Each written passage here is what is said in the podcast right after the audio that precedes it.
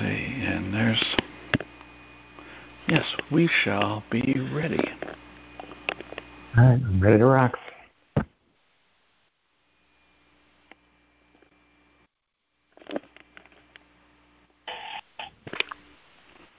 Well, this is access. Small Business Conversations on P B N, brought to you by Profits Plus Solutions. Increasing your profits, plus building your business for the future. We are Profits Plus. You can find us at profits plus dot org. This is Small Business Conversations on P B N, the Profitable Business Network. Now, the host of Small Business Conversations, principal of Profits Plus Solutions, here is Tom Shay. Good evening, everyone. And welcome to Small Business Conversations with Tom Shay. We so appreciate your taking the time to come and be with us tonight, that you would take a break from your work to join us as we have searched our catalog of, of people that we've met in business, and we bring one of them to you in each of our programs, someone who has expertise that is most definitely worth us all sitting down and listening tonight. And tonight is definitely no exception. So we have an, an hour-long conversation, and that's why we call the program Conversations, because we invite a guest that we're going to, shall we say, have you eavesdrop as we're going to talk about business and things that we can all um, grow from our guest information. Let me take care of the details. This is um, July sixth, twenty twenty-three. Tonight's Small Business Conversations is being recorded. It will be on the Profits Plus website as an M P four file ever so shortly after the program tonight, so you can simply click listen, or if you are still using something like an iPod and want to download it, that's available to you. We also have it available on, I think it's now eighteen different podcast services. So if you are a regular podcast listener, we should have you covered. The podcast services that utilize us are podcast, uh, let's see, Amazon Music, Anchor, Apple Podcast, Breaker, CastBox, Castro, Google Play, iHeartRadio, iVox, Listen Notes, Overcast, Pandora, Pocket Cast, Podbean, Radio Public, Spotify, Stitcher, Verbal, and between Apple and Android, all of the various home and car programs that they have, as well as anybody's smart speaker. All you got to do is say you want to take and listen to Small Business Conversations with Tom Shay, and it'll come playing over your home stereo system or whatever way that you have your home set up or your office. And if you denote it on your podcast service, you will get your notification that new recording is up and ready for you to listen to. So, let's talk about business. Our guest tonight goes back a number of years with me. I'm not sure. I'll ask him, where did we first meet a long time ago? But he's an individual that I have been fascinated by because he studies business. He makes lots of observations. And importantly, he's seen and been a part of lots of different small businesses. And he's one of those people who makes a lot of close notes as to what he sees and ideas that when we get together, we talk about things that we've seen in businesses and what someone's doing is an awesome job and what's a situation that we wish we could help somebody to correct it. My guest is uh, a thirty-year veteran. He comes from the consumer packaged goods industry. And he is passionate, oh, he is so passionate, about optimizing results across the retail supply chain. He speaks at industry conferences, and he's an editorial contributor frequently. He has some very thought-provoking presentations. They captivate you. They make you just want to sit there and listen and beg for more, to hear more ideas that are good for each of our businesses. Uh, he is vi- Vice President of Strategic Relations, and he is one of the co-owners of a company called Hamacher Resource Group. So he has had the opportunity to connect with, he counsels, he offers business improvement solutions for various areas of manufacturing, distributors, wholesalers, retailers, and technology providers. So we asked him to come to us tonight with his bird's eye view of what he has seen, both in product and service side of the business, his ability to assess situations, and come up with creative ideas that will help a business to become leaders within their community and within their industry. And with that being said, I welcome my good friend, Dave Wendland. Dave, you there, my friend? Tom, thank you very much. What a kind introduction. My goodness. Um, you know, first of all, you didn't have to say that we've known each other so long. That makes us both sound very old. But I guess it would also suggest that we've got that experience from having lived a long, long enough time to have walked the walk, seen an awful lot of businesses out in the marketplace, and had the opportunity, as you suggested, to offer some advice, but more importantly, to learn along the way.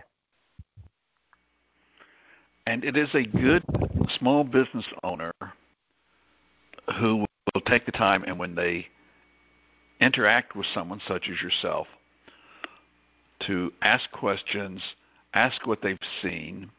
Uh, my father was one, uh, to the extent that I remember sales reps that would say, I could never make a sales call on your business and leave.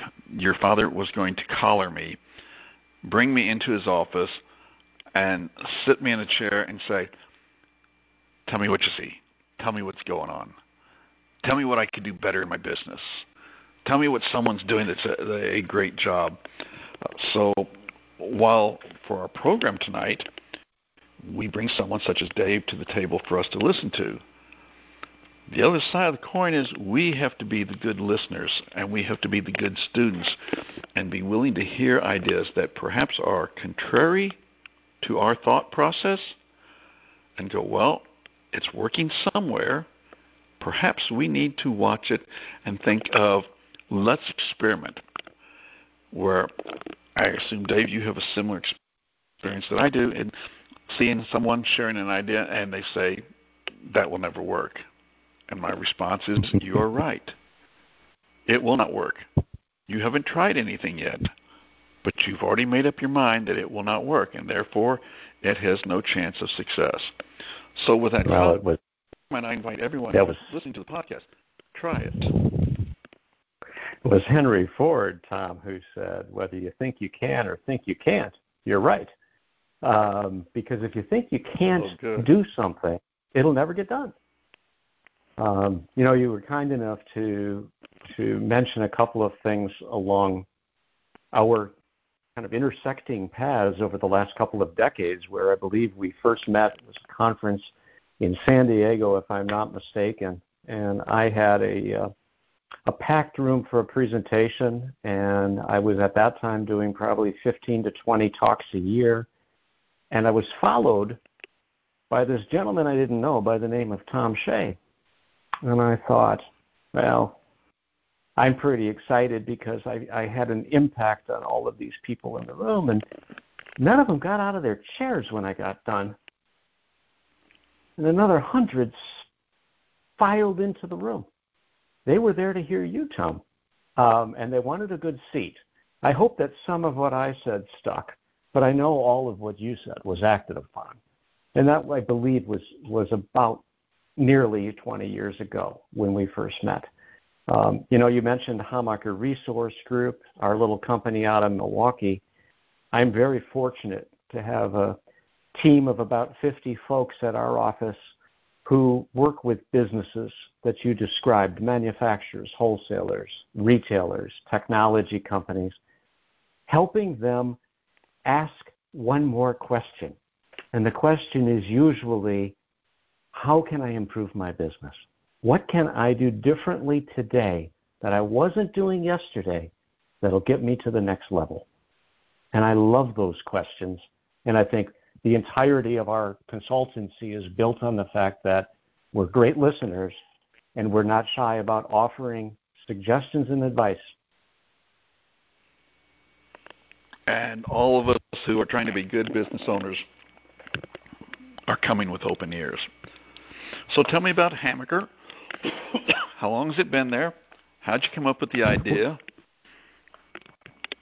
Yeah, that's it's a great question. Actually, the, the company was founded uh, forty, uh, forty-three years ago by a pharmacist, and his name was Dave Hamacher, is Dave Hamacher. He is still with us. Uh, Dave was a uh, an entrepreneur at heart, and although he wore his white jacket and filled prescriptions in the back of the store, his group of pharmacies were best known for the customer service that they offered to their patrons.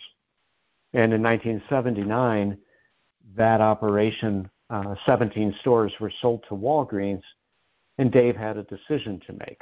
And so Dave Hamacher said, I want to help other businesses. And he decided to really focus on the retail marketplace, small independent retail, mostly pharmacy, where he could bring, help them decide what products to carry, how to price those products, where to place them on the shelf, and how to really differentiate from what was becoming a very aggressive Uh, chain-led marketplace.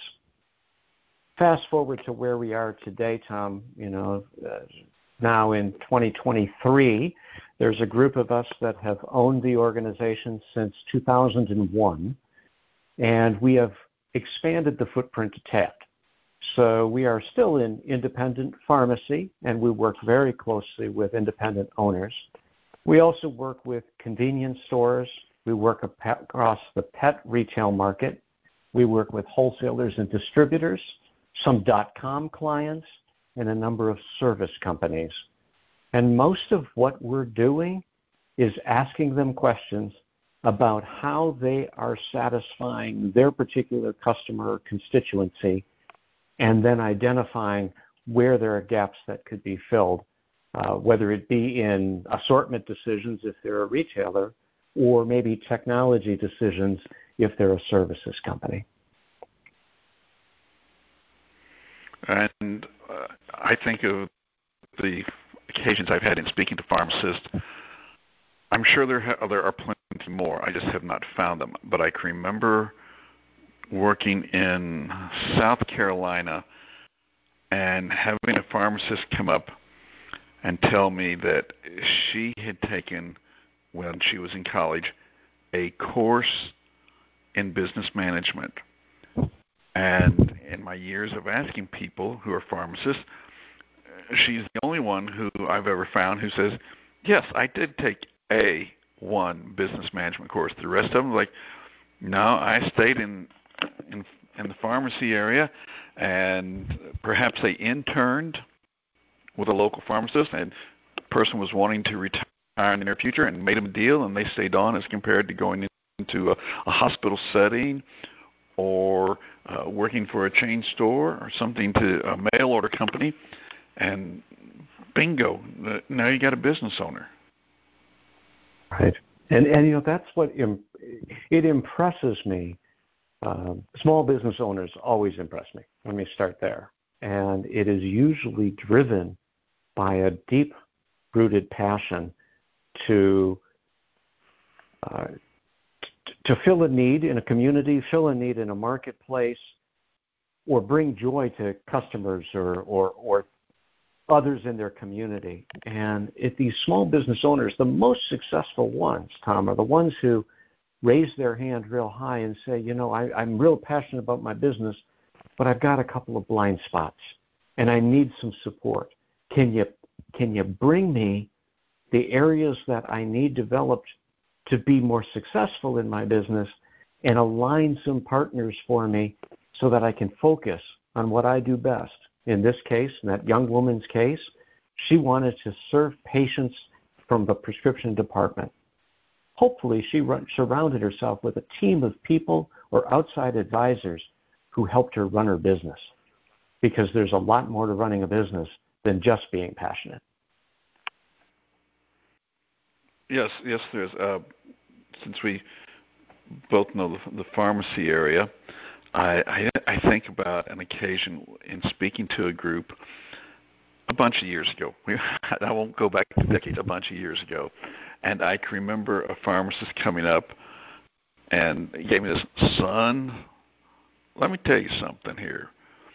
You're talking about the, the front end of our business, okay? Stuff where they sell gifts and candies and sometimes clothing and all the over-the-counter medications. Stuff in front of the counter, as they would say, or in front of the bench. And he says, we don't make money there. That's not where we make our money. We make our money working the bench and filling prescriptions. And I said, well, let me ask you about this one. If, if that's the case, why is it when Charlie Walgreen builds a store, it's, say, nine thousand square feet, and the bench occupies some of it, but all the stuff I've just described occupies the overwhelming majority of the square footage? Is it because he just feels kind to the community and wants to be a nice guy and take care of them? Or do you think perhaps it's a case of he's found a way to make money in the front, and since your schooling was all in being a pharmacist, you haven't been exposed to something that would teach you how to make money on the front end? Uh, and my thought is what this pharmacist needs to find uh, for the short term is some retired person who owned a shop of some shape, form, or fashion and turned them loose, just like uh, I, I can remember, okay, this goes back more than a couple of days, uh, decades, that, that Walgreens originally had a store manager who was a pharmacist. But Walgreens' growth came after they put a second person in the store. They kept the pharma- the manager, who was a pharmacist, but they were assigned to only handle the pharmacy. But this other person handled all the other square footage and, and knew how to run a store. And I think there's a lesson for a lot of us there. Finding somebody who knows how to do it to teach us, or finding someone such as yourself and listening to them. That, you know, that definitely has been an area that we've been blessed to be able to support through the years for the pharmacy customers that we that we do work with. They they oftentimes leave their um, their, their decisions about what merchandise to carry, how to place it on the shelf, how to arrange the front categories so that when somebody walks in the door, they're walking past some merchandise that they may just place in their basket, because at the end of the day, that item may have a thirty-five or forty percent margin to it, whereas the prescription is low single digits today. So I, I think it's important to look at the totality of any business and understand some of it may be, may be nice to have, but most of it, if it's a necessity to the customer walking in the front door in the case of a retailer, then let's do the most we can with that space and allow them to purchase products on their way to the, in this case, pharmacy department. You know, my role as strategic relations um, affords me a tremendous opportunity, Tom, to not only be out at many of the trade associations and, and do the public presentations that I have had the pleasure of, of delivering through the years. I think at last count I had delivered about six hundred of them in my thirty years, thirty-one years with the company. But it, it also uh, pre- pre- presents the opportunity to talk to an awful lot of people. And I've often said that everybody that I interact with is a, is a thread, and that's not Meta's made a major launch today, by the way, but it's a thread in the tapestry that I've been knitting for many years. And absolutely everybody I meet has taught me something. And and, and that's important. Uh, we're never going to stop learning. We might as well continue to be curious, ask questions, learn from each other. We'll grow as individuals. So let me ask this question. So as we're going to talk about things tonight, your company, Hamacher, when you were mentioning some of the industries that you worked in, and I remember you saying pharmacy and hardware and pets, do you work with businesses in a one-on-one setting, or are you working with them in the setting such as uh, these? This is Ace Hardware, or this is McKesson or Amerisource or Cardinal in the, or I P C in the pharmacy trade, or this is Next Pet or something to that effect. So w- is it both or, or one of the two? It, is it how is. You're... Yeah, the answer to that is it's an and.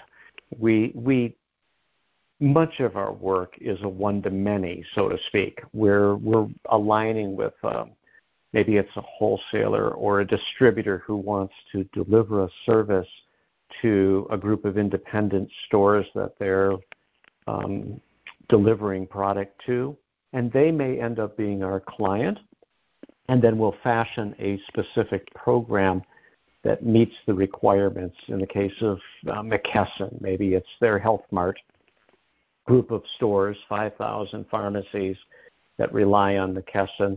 We may be partnering with McKesson to create a Health Mart program. Having said that, we also do one-on-one consultation. Um, it is there's a couple of different ways to do that. One of my favorite deliverables we have is, and I've I've had the opportunity to be involved in a number of these, is a service we call the three sixty degree store assessment. Now, again, this is for retail, and I know there are small business owners who are listening in on this conversation who aren't a retailer. But that said, it is an immersion, if you will, an immersion in their business. In the case of a three sixty store assessment, we immerse ourselves in their business and walk in the front door as if we're an unsuspecting customer, and we observe, and we make recommendations back to that store about certain things, about their staff, about their ambiance, about their categorization, about their competition, their positioning, their marketing, their overall ability to serve their customer base. Now, if I was doing it for a small business owner, it wouldn't be a three sixty degree store assessment. It would be a three sixty degree business assessment. And rather than just looking at the financials, we would want to look at what's going on. What is their secret sauce? What is it that differentiates them in the market? What is their opportunity to go and grow beyond where they are today? Um, so those are a couple of examples of how we do kind of one-on-one business consulting. We also do it, Tom, with consumer packaged goods manufacturers. And I think I'm rambling a little too much, but I'll briefly say sometimes manufacturers of a product come to us. They're a small business, and they started it in their garage. And they come pretty happy with a product that has worked for, for a relative or a loved one or a neighborhood, and they want to bring it to market. And we have a process called concept through commercialization that literally moves that product through stage gates from an idea to the shelf, or an idea to the internet, if that's where they want to be. Um, So I, I'll comment more on that in a little while if you would like, but the, the simple answer is we work one-to-many and we work one-to-one. We're going to take a quick station break. We'll be right back. Don't go away. This is P B N, the Profitable Business Network from Profits Plus.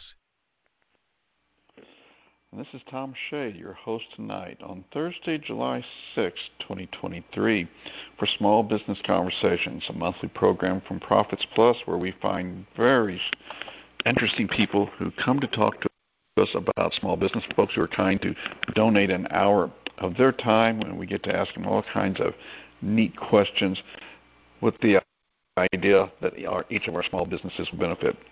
Our guest tonight is Dave Wendland, who is one of the owners of a company called Hamacher Resource Group. If you want to find Hamacher, it's H A M A C H E R dot com. They're in Waukesha, Wisconsin, and a phone number, four one four, three five five, one three three zero. And they are specialists in working with businesses in bringing products to market and helping those of us who are, are business owners to take our business to where we want to go. So as we're talking with Dave, I I wrote down this thought, this question. So you mentioned this assessment that you're doing, this three sixty degree assessment, and you're visiting with the person, you're observing their business with a, an impartial eye.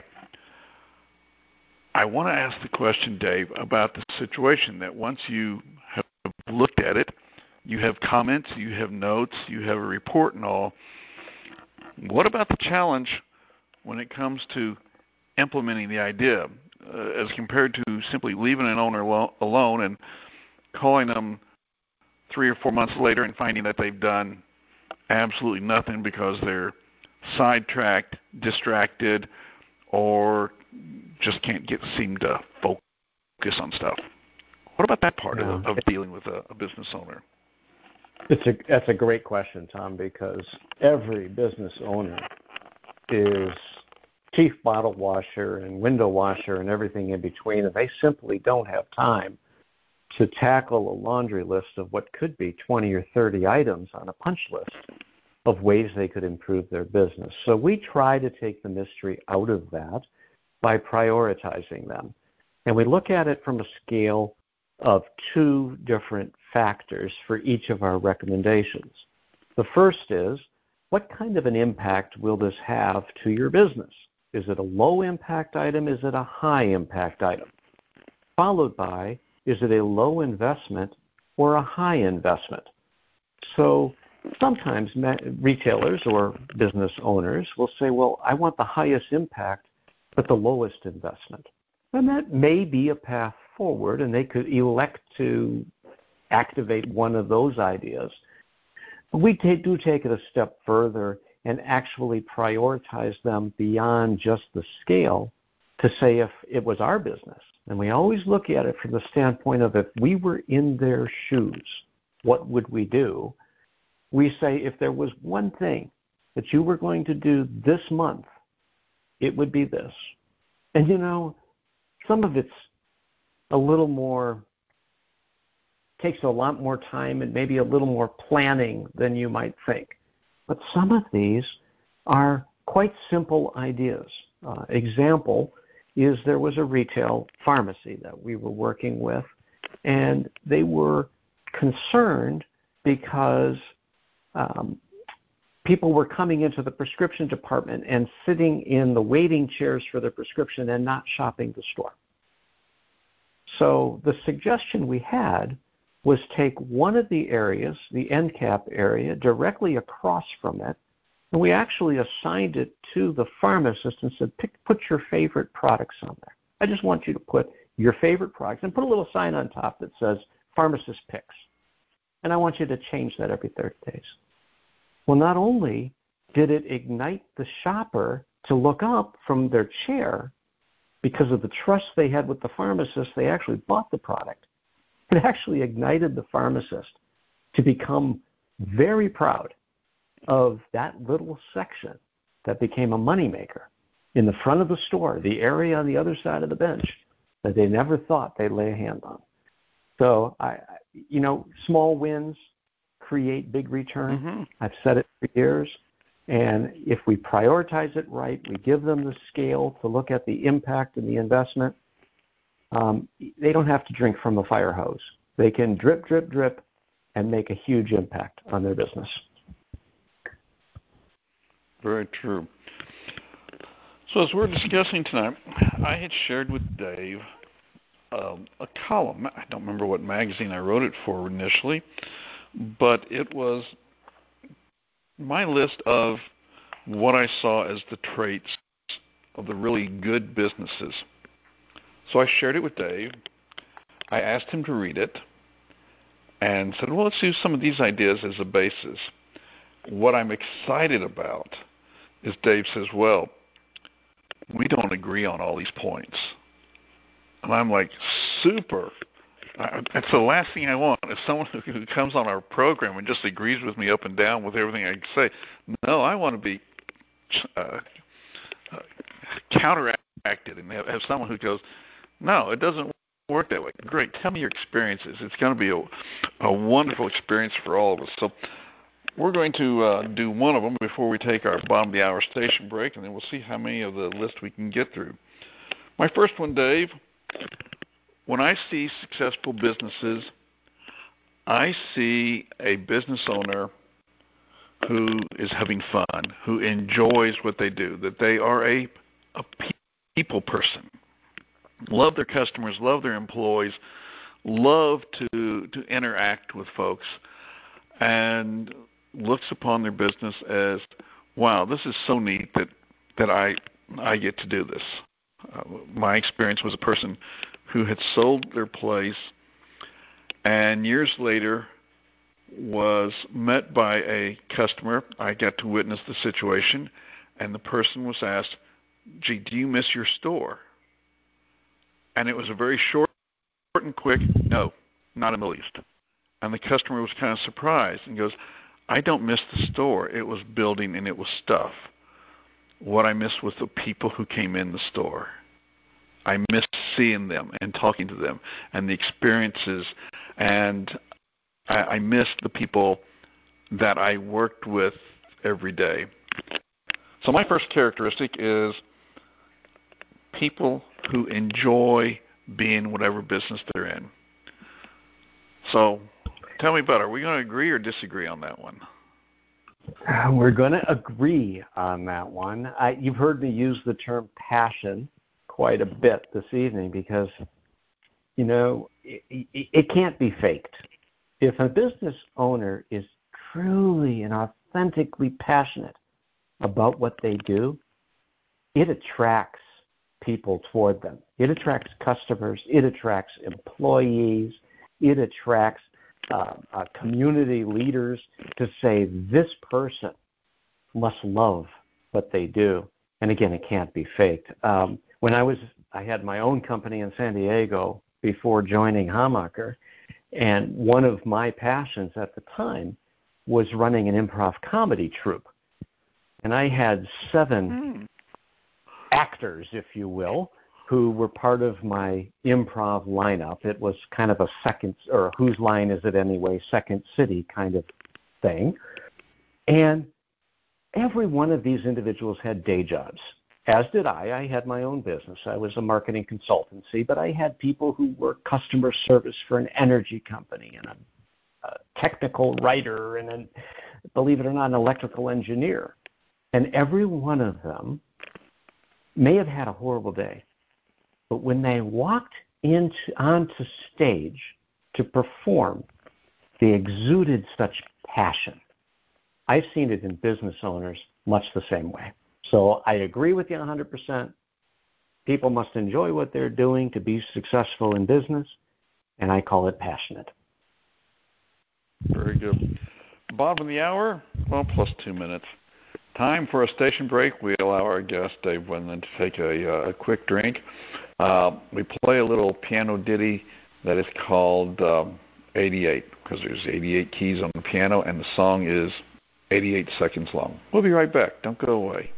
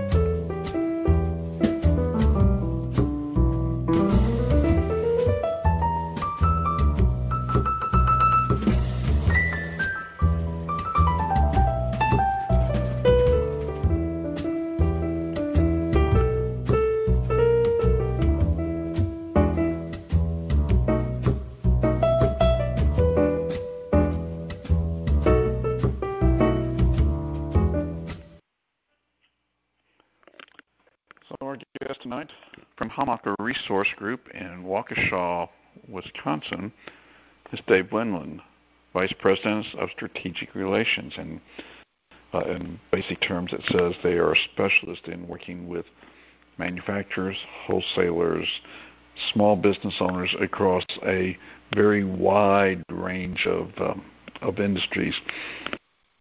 And Dave, having been at it for a bunch of years, and for Dave uh, having visited a lot of these people, we invited him on the program tonight to share some with us. And we're going through a, a list of what we see as people's traits of people who are really good at what they do.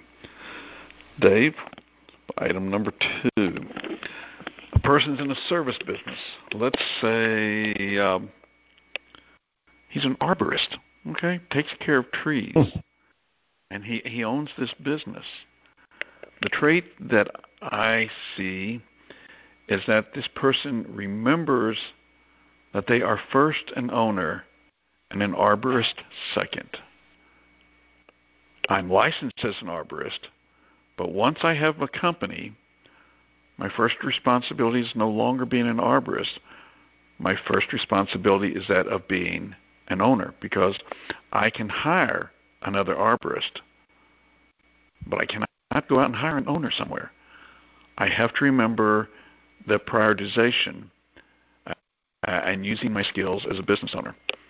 That's my number two. How do you feel? We agree, we disagree, different twist? Well, there's always a different twist, and I can't disagree with it.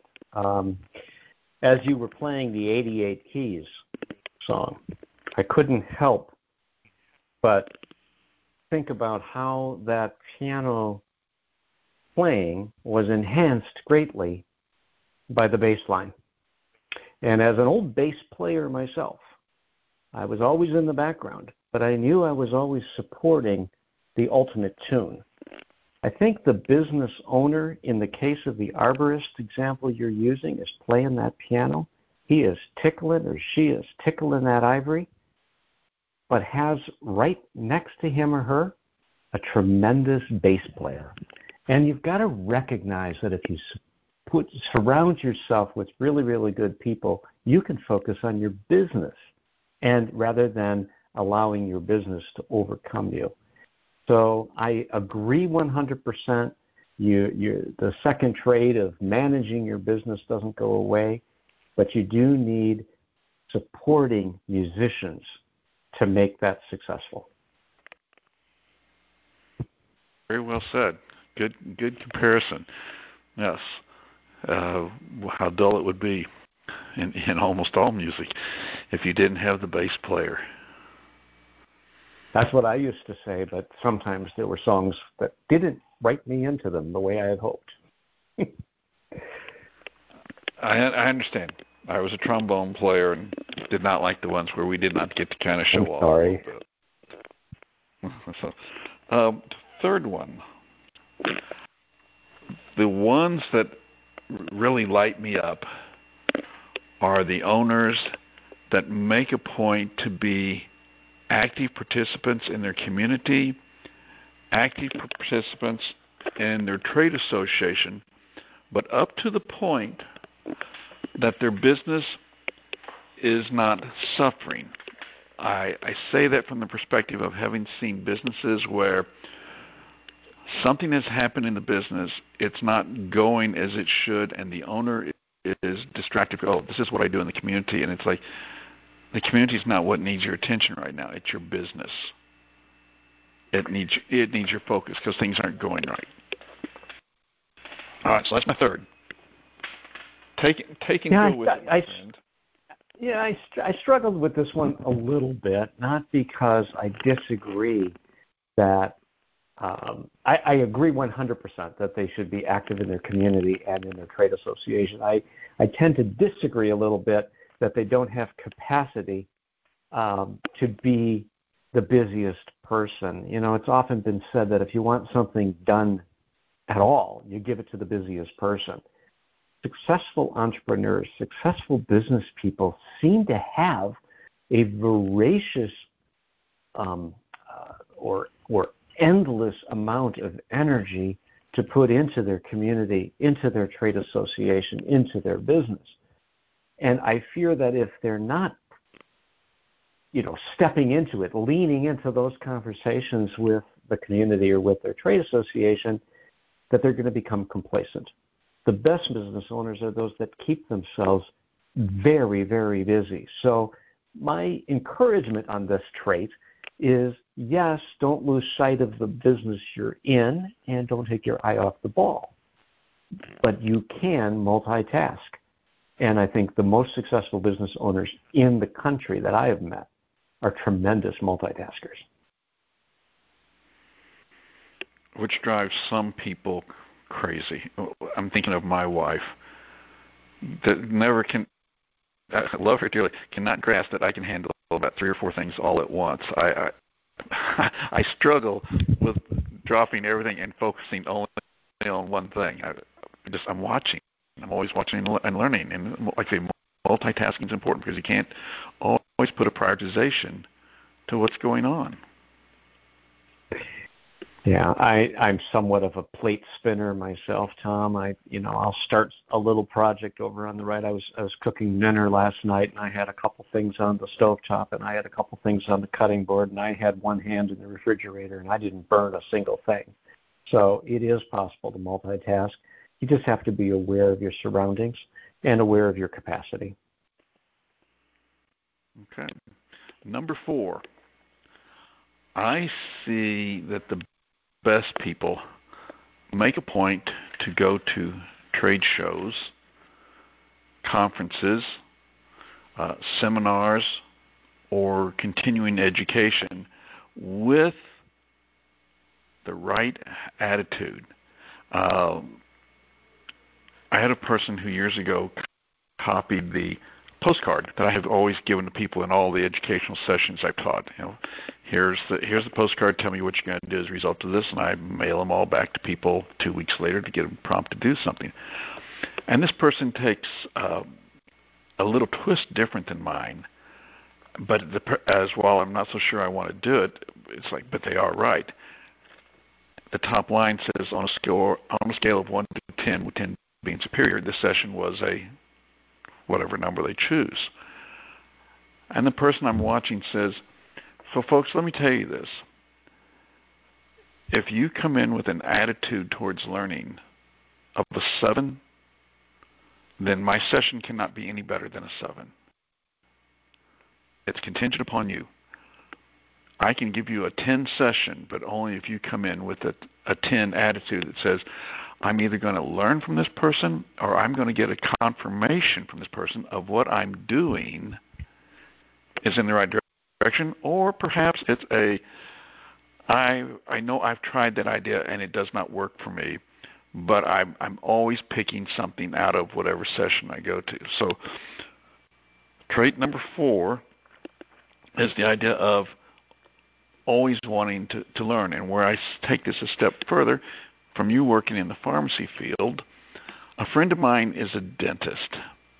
And I asked him, in the state that he lives in, what's the requirement of hours of continuing education that's required of him by his state? And the answer was twenty-four hours every other year. And I said, and, and you, what do you do?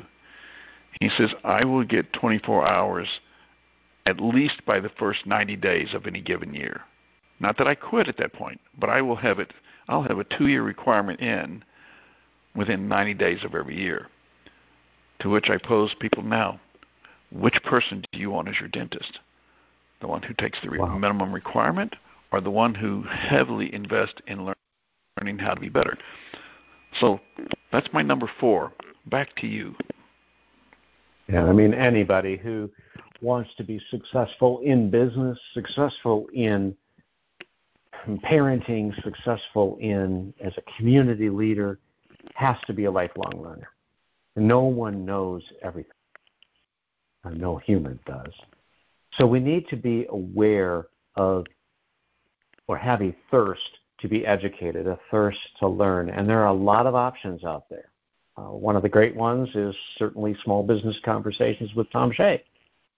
Another would be uh, the trade events and the seminars, but whether they're in person, they're virtual, they're hybrid, they're roundtables, uh, there's really no excuse for not learning. Um, and there, you have to yearn to learn, I say, which means never be satisfied with how much you know. Go out and learn something new today. The other way to learn is break habits. Um, I talk to a lot of business owners who are pretty much, I don't want to say stuck in their ways, but they're not changeable. They drive to work exactly the same day. They they go in the door that they've always gone in. They go get their coffee and they put it on their table next to their stack of work. And the first thing they may do is, you know, open the, the to-do list for the day. Um, and, and that's okay, but if you do that day after day after day, you're not really learning anything new. Um, I recently moved to Tennessee, Tom, as you know, but when I was back in the office several days a week, I would not only drive to work in a different direction because I wanted to see something new and learn something. I always made it a point to walk the aisles of the office and talk to as many people as I could, but I always made it a point to talk it to at least one individual I hadn't spoken to in a while to learn something new about them personally, about the business project they're working on, about a client conversation they may have had. And every one of those stepping out of my norm made me a better person. So I, I am all for lifelong learning. I'm yearning for learning myself. Well, that kind of ties into another trait I want to share. I, I think of a person I know in the automotive industry, uh, let's see, second generation, very sharp young man. And when he is interviewing someone in his business, one of his questions is, tell me about the book you are currently reading.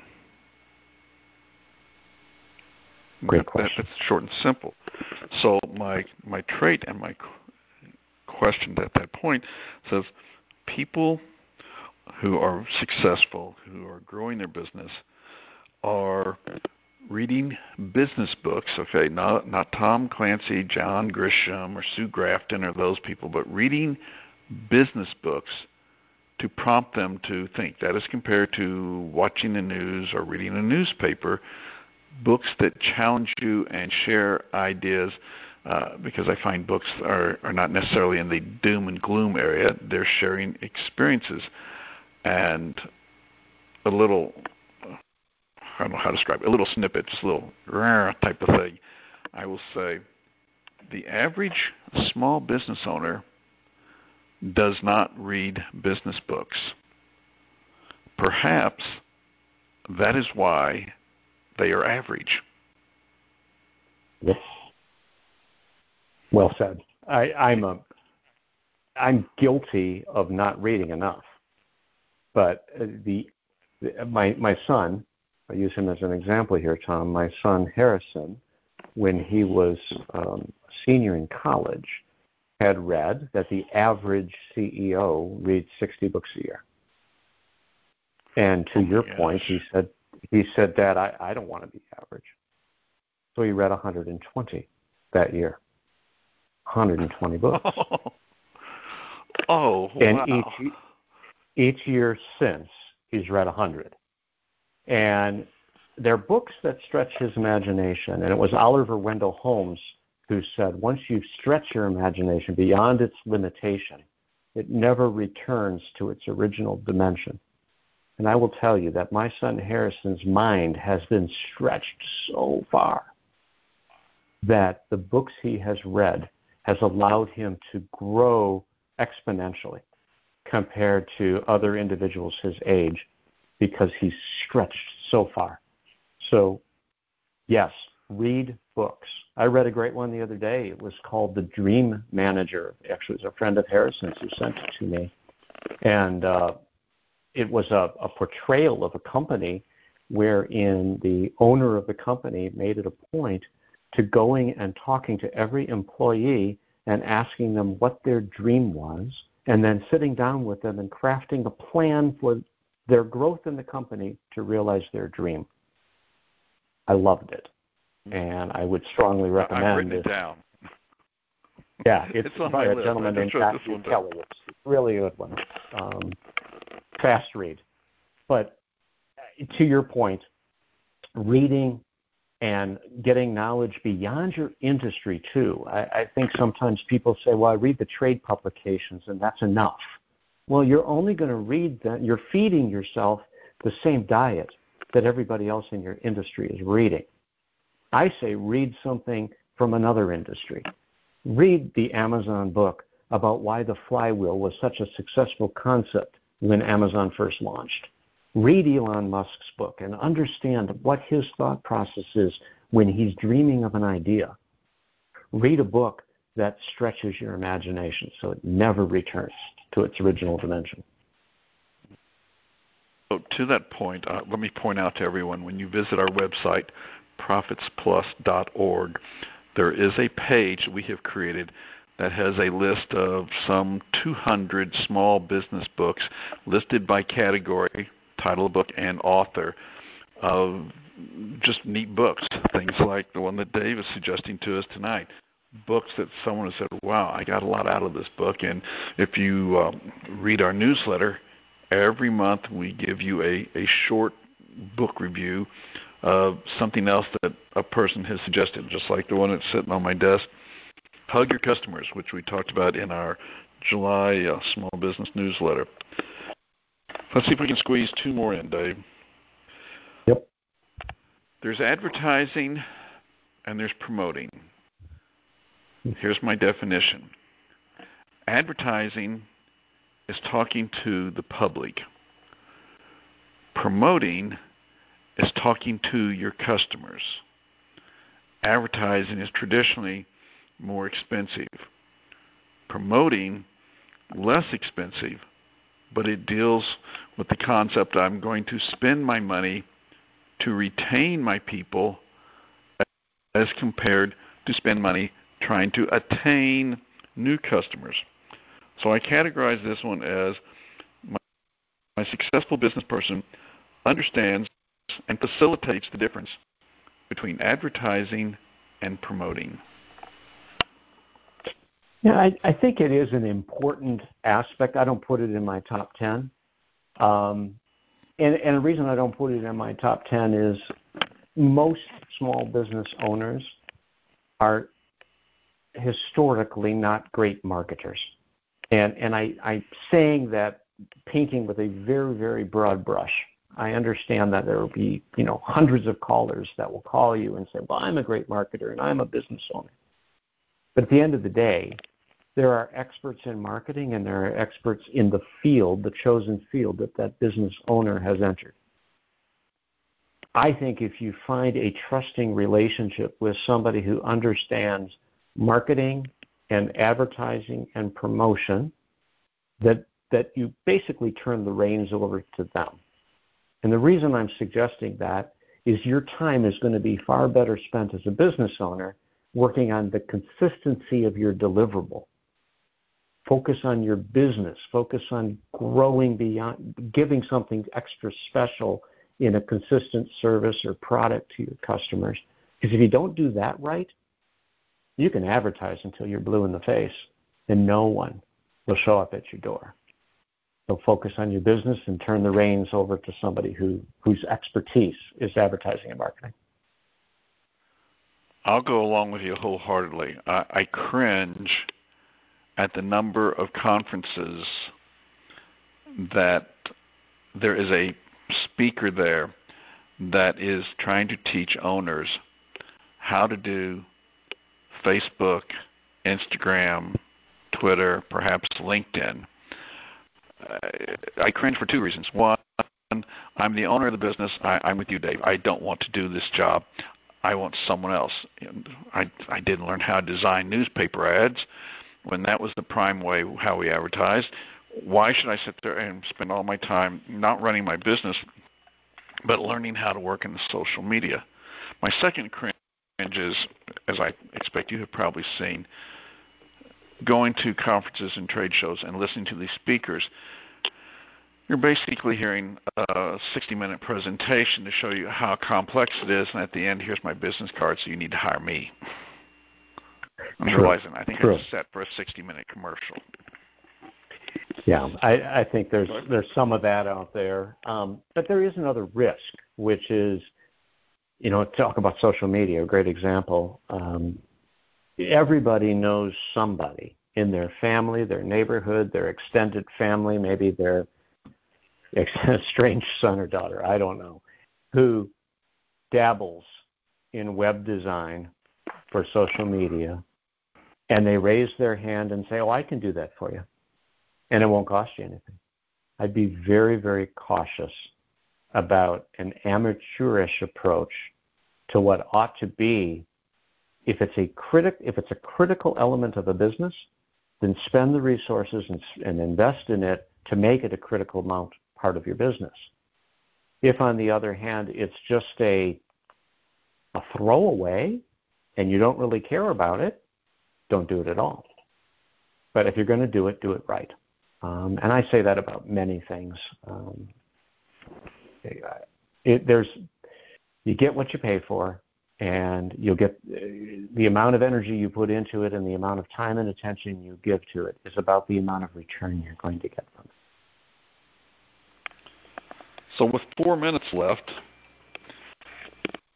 let's let me turn the table backwards. What would be a couple of key traits of the successful people that I don't think of, but you do because you've got a lot more experience? Yeah. I was hoping you'd ask that, Tom, because after reading your eleven traits, I, I'm I don't have the mind capacity to keep track of the eleven things, and and I'm of old school where I like uh, I like abbreviations and um, acronyms. So I came up with the word PACE, P A C E. My four traits like that I would recommend. I'm kind of like the pharmacy group, only don't tell them I'm using the word PACE. Um, gotcha. I want a business owner to keep pace with their market. So pace, the first one is passion. Um, I've talked about it a lot. It's it's really loving to make a difference in whatever you're doing as your business. Passion is first. And we agreed with that as our first trait. The second is awareness. Awareness to me is awareness of what market need are you fulfilling as your business. So using your arborist example, what is the market need they're fulfilling? Be very aware and intentional about what it is. Also be aware of competition and aware of your weaknesses so that you can line yourself up with good partners. So awareness is number two. Number three is curiosity. We talked about reading books. Yogi Berra used to say, you can see a lot just by looking around. I paraphrase that. But be curious. Look around. Ask questions. Lean into the conversation and learn from every opportunity to interact with somebody. So curiosity is number three. And my last is energy. Be goal-oriented. Push the envelope a little bit further. Always strive. There's there's two ways to grow a business. One is iterative change. I'm going to make small changes over time, and eventually I'll realize something bigger. Or breakthrough innovation, a revolution, if you will. With the right amount of energy, a business owner can move from where they are today and break through to a whole new level if they have the courage to do so. So passion, awareness, curiosity, and energy to keep pace with your business. I like that. I've written them all down, so don't be surprised if you see yourself quoted somewhere in the near future. Well, it's, from what you had to say. You know what? It, they're not they're not all that original, Tom. I, I think you know you'll talk to ten successful business owners, and I think of the ten, these types of words are going to come out. They might also talk about empowering their staff, or they might talk about hiring experts, or they might talk about differentiation or positioning their business.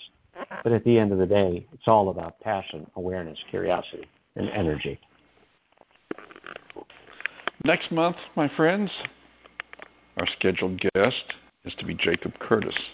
Jacob is a C P A that doesn't sound or talk like a, C- a C P A, and we are discussing with Jacob right now uh, a couple of topics, one of which is when you are looking at your business and you're thinking about adding something or making a change to your business, how do you determine whether or not this is an opportunity or perhaps this is a trap and you're not going to be successful at it? That's August. Hope to have Jacob with us at that point. Our guest tonight has been Dave Wendland. Dave is from Hamacher, and it's spelled H A M A C H E R dot com. They're in Waukesha, Wisconsin. And if you have been fascinated, as I have, with his thoughts, realize that what Dave does professionally is helping independent small businesses to look for opportunities, to resolve problems, to refocus a business, many, many different aspects. That's what they do. You can find, again, Hamacher at H A M A C H E R dot com. Our phone number of four one four, three five five, one three three zero. With that, I say to my good friend Dave, gee, a whole hour to talk with you. This was great tonight. I much appreciate it, my friend. Thank you so much, Tom, and uh, good luck to all of the business owners out there, and, and I'm at, at their uh, at their disposal if I can be of assistance. And this is Tom Shay from Small Business Conversations for July twenty twenty-three. Thanks for being with us. Be sure to join us when we get together again next month. We had a good time. It has been our pleasure to share fresh ideas and trends from premier small business owners, coaches, and resources. Join Tom Shay and guests next month right here on Small Business Conversations from Profits Plus Solutions. This is P B N, the Profitable Business Network. Visit our website to learn more about us at profits plus dot org. There, you will find our catalog of small business conversations, articles and advisories, news, meeting planners, calculators, and resources. Also, we invite you to connect with Profits Plus Solutions on our various social media channels. Please like or connect with us on Facebook, LinkedIn, SlideShare, Twitter, and YouTube. We have links to all our social media channels on our homepage at profits plus dot org. Thank you for joining us. Thank you, sir.